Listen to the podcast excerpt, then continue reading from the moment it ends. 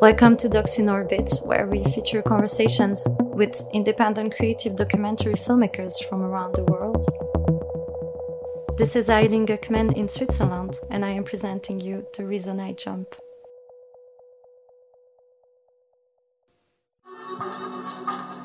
When I was small, I didn't even know that I was a kid with special needs. How did I find out? By other people telling me that I was different from everyone else and that this was a problem. The Reason I Jump is an immersive sensory led documentary structured around the portraits of five autistic people around the world. The film is based on a book written by a 13 year old Japanese boy, Naoki Higashida, where he relates his experiences as a person with nonverbal autism. In this episode, I have the pleasure of talking to the director and the producer of the film, Jerry Rothwell and Jeremy Dear, who are currently in the UK and are working on their upcoming projects despite the pandemic. Our discussion focused on the adaptation of the book, the inclusion and representation of neurodivergent people in society and films, and finally, on how to convey internal worlds and sensations in documentaries. From your point of view, the world of autism must look like a deeply mysterious place. So, my big hope is that by writing this book, I can help to explain in my own way what goes on in my mind. Jerry and Jeremy, first of all, thank you for this film that left me with so many emotions. Um, I think you did an exceptional job translating your protagonist's perceptions and sensations to the screen. And um, I personally believe that, that it's an important work that will become a benchmark for films about autism.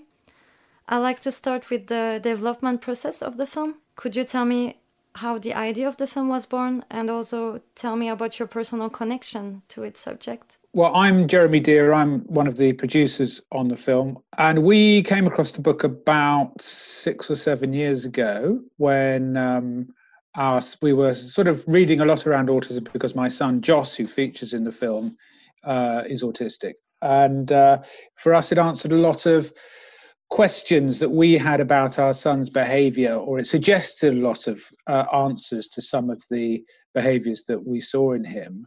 And it, it was a really um, very enlightening and actually very encouraging and optimistic uh, experience for us to come across the book. So, because we're both um, film producers, we we thought, well, how can we turn this into a film? So we optioned the book, and and then we went on a long process of thinking, how can we how can we bring this to the screen? Because the book, as, as Jerry can uh, talk to this. One of the first things I did was went to meet with Naoki um, and to talk to him about the project. Uh, I guess at that time we were thinking that Naoki would be in the film. You know that the film in some ways would be about uh, him finding his voice.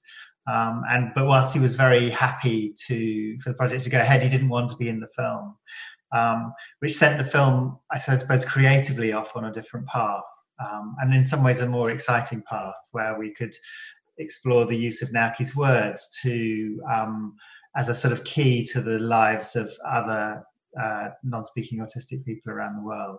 I think that the book is a perfect core for the film. It really connects all the individual stories so well and highlights the collective experiences between them. Um, I'd like to know how was the process of adapting it to the realities of your subjects we showed a, a very early cut of the film to our to a large panel of autistic people and to, to you know to understand if we were doing this representing this in in the right way and and um, I think some of them found it way too intense, as I recall. um, but uh, you know, I think overall, the certainly the feedback from them was that you know this was a a legitimate way to to to, to go about that as Jeremy says, you know, the kind of process of them getting consent was quite a long process of, you know, shooting, showing people material, judging how they felt about it, and, and coming back and putting that in the film. I'd like to move on to the topic of representation.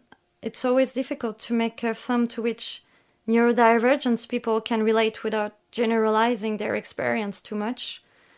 I think you were very aware of this risk and that you achieved the result, which is looking for similarities while respecting differences. Could you share with us your thoughts about um, about your choice of focusing on autistic people who communicate mostly non-verbally, and uh, also about the the eventual challenges of this choice in terms of representation? As you say, it's it's that that issue of representation is is a difficult one. You know, we worked really closely with uh, an advisory group of autistic people who kind of looked at material we've done and kind of offered suggestions and advice based on their own experience and kind of read pretty deeply in the writings. You know, there's a growing literature of non-speaking autistic people writing in the same way Naoki does, and there's a lot of commonalities to the things that they describe, particularly the sort of sensory world that they're describing. You know, the the, the, the easy trap to fall into that all autistic people are the same and share the same characteristics and need to be um, you know, dealt with the same and treated the same. I mean, it's it's yeah, you wouldn't say that about any neurotypical um, person, and it's you know it's it's completely erroneous to uh, to presume that autistic people are the same because they're not. And you know, Joss is very different from Ben and Emma and from Artie, and you know this this thing of individuality is really really important. Um, because as soon as you start looking at people as a block, you know, you start to lose respect for them as individuals, and respect is, you know, one of the most fundamental you know things that we need to accord to everybody, um, whether they're neurotypical or, or, or not. Um, and then just answering your thing about sort of the the fact that all our characters are are non uh, non speaking. I mean, I think you know w- there's been quite a quite a lot of films, both fictional and documentary, about um, verbal autistic people, and that's a great thing but you know um, some sort of i think it's something like 35% of people with an autism diagnosis are non-speaking. So it's a huge cohort of of people in the autistic community. And you know cinema has not reflected that side of things to the same extent. I think you also did a great job representing the diversity of the autistic experience through the choice of protagonists of different ages, genders, and races you shot um, in India, in the UK, the US, Sierra Leone. The film also addresses the perception of autism in different cultures and times. Could you tell us about the importance for you to include these different perspectives in the film? A lot of the time, I think we represent um, particularly non-speaking autistic people through the sort of Western, often quite a Western middle class experience. We wanted to more, spend more time in in different cultures. Um, you know, and I think there's some commonalities across all of those cultures in terms of um, the ways in which autistic people have been marginalised. You know, I don't think we can look at Sierra Leone and say, oh, well, that you know that only happens in in Africa, because for sure, you know, all of those things have happened within our own culture. Another thing that I really enjoy is that you didn't take a pitiful approach like some other medias tend to do. Um, you show the difficulties, but you also attached a, a, great importance to showing the positive and joyful aspects of the autistic experience, like being able to notice beauty in some small details or having a melodic perception of electricity. Um, Jeremy, in the film, at some point, you're with your son Joss in a colorful tent, and you say, He's having a joy that I'll never come close to did you want to convey this joy in the film to switch the perspectives and maybe show neurotypical people that they could actually be the ones missing out on something? Yeah, I think that's a really good point. I mean, the the normal narrative, um, well, often the narrative in films on autism is one which leans towards slightly tra- tragic and pessimistic, and you know we wanted definitely not to do that um, you know, like everybody's lives, there's good, there's there's light and shade, and it's certainly true that I mean, the, line in the tent, which is, you know, I say, as you say, I say, right now, Joss is experiencing a joy that I'll never have, and and that is because you know when he when he is experiencing you know intense pleasure, intense joy, which his sensory experience opens him up to, it's incredibly um, it's incredibly intense, and he he's he enjoy, he's so happy. I mean, he's so happy. Um, and when we're in that coloured tent, um, you know, it's it's it's like everything's turned up to eleven in in the best possible way. Um, so you know and I, yeah I'm, I'm sort of slightly jealous of that in a way you know i i you know there's a sort of moments that we all try to live for Naoki in the book who says at the end i wouldn't you know actually i wouldn't change my autism because it is i think you know what Naoki said you know it is part of it. It's not it's not something that affects him. It is it is him. It is part of his identity.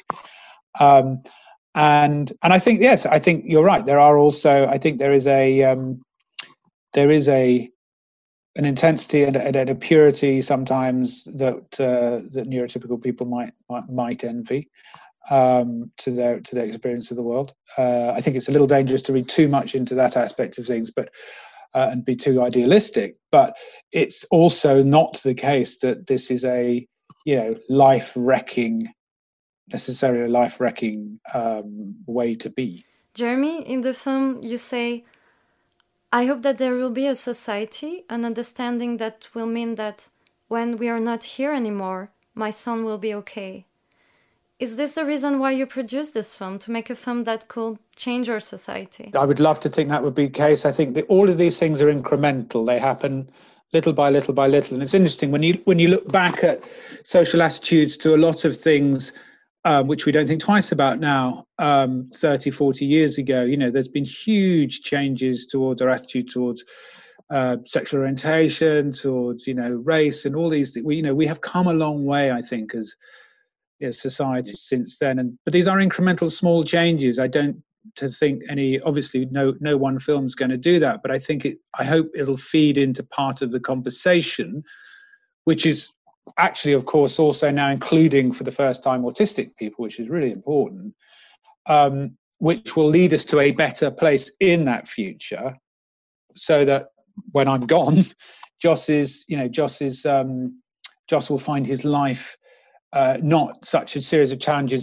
beyond the ones posed by his autism, and that's the that's the problem is that the challenges that autistic people face you know there are some which are caused by their autism but there's an awful lot more which are caused by the societal attitudes towards autism or towards the people or towards people with autism. And that we can do something about. You know that's what the whole i hope the whole direction of movement and direction of travel will be over the next 10 20 years awesome. Every time I do something that other people wouldn't, it must make you wonder why. But don't judge me from the outside only. Spare a little time to listen to what I have to say and have a nice trip through our world. Let's move on to the topic of making documentaries about internal worlds. As you heard, Naoki invites the viewers to a trip inside his world so, in order to give the viewers a better understanding of autism, you took the approach of conveying cinematically the internal perceptions and sensations of your protagonists. Um, it's a very challenging approach, in my opinion, and I'd like to hear how you decided to take it.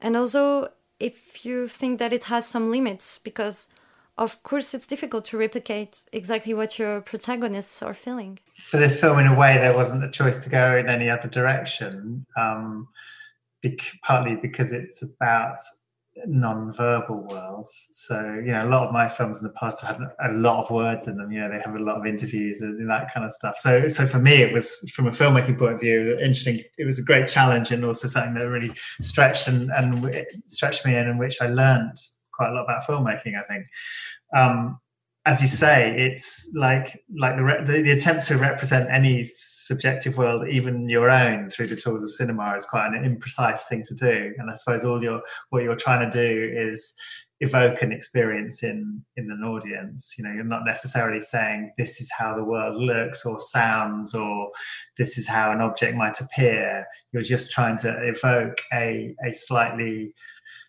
different focus for in an audience from the one they would take every day. I mean, I think in doing that, what we found was that in a way, there are things about the tools of film and cinema which in them which give themselves to that. You know, cinema is about kind of focusing on things, framing them in a particular way, um, paying attention to one sound rather than to a set of other sounds. You know, so in a way, you know cinema gives itself to to subjective states I'd like to hear about your research and shooting process for the sensorial visuals. Um, for example, we see a lot of close ups and extreme close ups, like the rain that transforms into little crystals.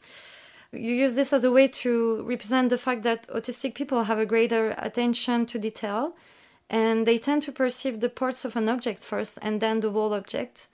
So, how did you come up with this type of visuals and how was the shooting process?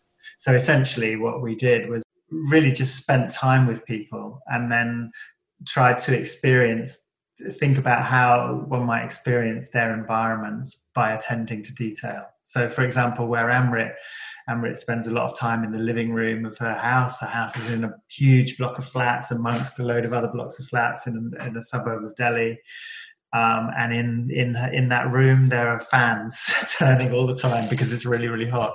Um, and it felt that you know those fans had a kind of rhythm and a pattern and they would make shadows and they would make sounds. And and really in that one room we had all of the means to to sort of tell that experience to the seeing detail. So so usually what we do is we'd film observationally with someone and then afterwards spend a bit of time you know an hour shooting the fans or you know we were lucky that it rained at one point so we shot the rain or yeah. So that was really how that that visual approach came together. I was also amazed by the work on the sound. Um, i think that this film is a, an auditory experience and almost a synesthetic experience because we can hear the colors and the lights like the light of the lighthouse in the beginning. Um, all the small sounds are amplified can you tell me about how you work with your sound designers to achieve this and how was the working process to create these sounds? So, so the sound designer was uh, Nick Ryan, who's a kind of sound artist who's done a lot of work around neuroscience and sound, I guess. But Nick is also synesthetic, um, which and synesthesia is something which is which is I think more common to, to non-speaking autistic people than it is in the general population. Uh, so I think Nick had a kind of a, a sort of sympathy, empathy with with a way of perceiving sound and and and image as, as a sort of a single thing. Um, and I guess Nick tried to take an approach which was quite a subjective approach to sound. So, for example, in this rain sequence, Naoki in, in his in, in in his writing describes how when it's rain when he hears the sound of rain he may need to go through all of his memories of rain or, or of that sound in order to establish that it is raining. Um, uh, and so Nick kind of took the sound of rain, but then also a whole set of other sounds which are similar to rain, like uh, crinkling paper or um, you know bits of uh, dust or gravel hitting a piece of paper, or uh, or you know th- things that might might sound like rain but aren't rain, and made up this sequence of rain of, of rain based on uh, on all of those sounds. And I think there's something as an from an audience's point of view where you're almost put in that position of Naoki where it's like, well, is that is that rain? Is that not rain? That rain sounds like paper. That you know, so so that all of those associations going on, I think really help. Yeah, and the the editing itself is also very associative. For example. Um, the way you use archives to represent autistic memory, like dots connected by experiences and emotions, rather than um, a chronological timeline. So it's an editing style that was very convenient for your story. I think as soon as you start editing associatively, yeah, it allows in a very different style. And in most films, that's it's it's not a great thing to do actually, because you start to you lose the thread of your narrative drive. You know, and it's it's a it's a thing you don't often have the freedom to do. But in this film, we're not following a story; we're sort of following a, a kind of shape and a, a, a, developing understanding, and that allows you a different style. Uh, finally, I'd like to ask you if you could tell us a bit about your next projects and um, how have you been working through this challenging time for filmmakers and does this pandemic have a big influence on your work? I've been uh, mostly kind of in this room actually um, work I, am working on a project where we we're working we've come across sort of 300 hours of tape recordings that were made in a house that was haunted by a poltergeist. Um, so it's another project that's about kind of perception i guess and and sort of subjectivity. It's interesting there's there's going to be a a dam of content which is going to burst i think in about a year's time. There's so many projects which are waiting to get back out into the field that come kind of january 22 i think you'll see more films than you've ever seen before in your life um, which is going to be a great thing um, hopefully get time to see them all all right. Well, uh, I'm really looking forward to this. Uh, thank you very much for this conversation. Thank you. I mean, that was a really, really enjoyable. I mean, some, yeah, Great questions. Great Thank question. you very much. Yeah, often you you end up getting asked the same questions in these interviews, and you asked a whole range of different. Thanks ones. so much. I really, really enjoyed that. Thank you. Thank you. Yeah, okay. Bye. Bye. Bye. Bye. Bye. The Reason I Jump will be playing until November 29th at Doc NYC. Thanks for listening. And tune in for our next episode, where we highlight a selection of films presented at IDFA, including the opening film Nothing But the Sun by Arami Ullón, and a conversation with Victor Kossakovsky about his latest film, Gunda. This episode of Docs in Orbit was co produced by Pandaray Productions in New York City and Avo D'Oiseau in Switzerland, with music by Naim Makboub in Stockholm and special thanks to Miriam Jenkinkamp in Berlin. For more goodies, visit us online at docsinOrbit.com and follow us on Twitter, Instagram, and Facebook for all the updates.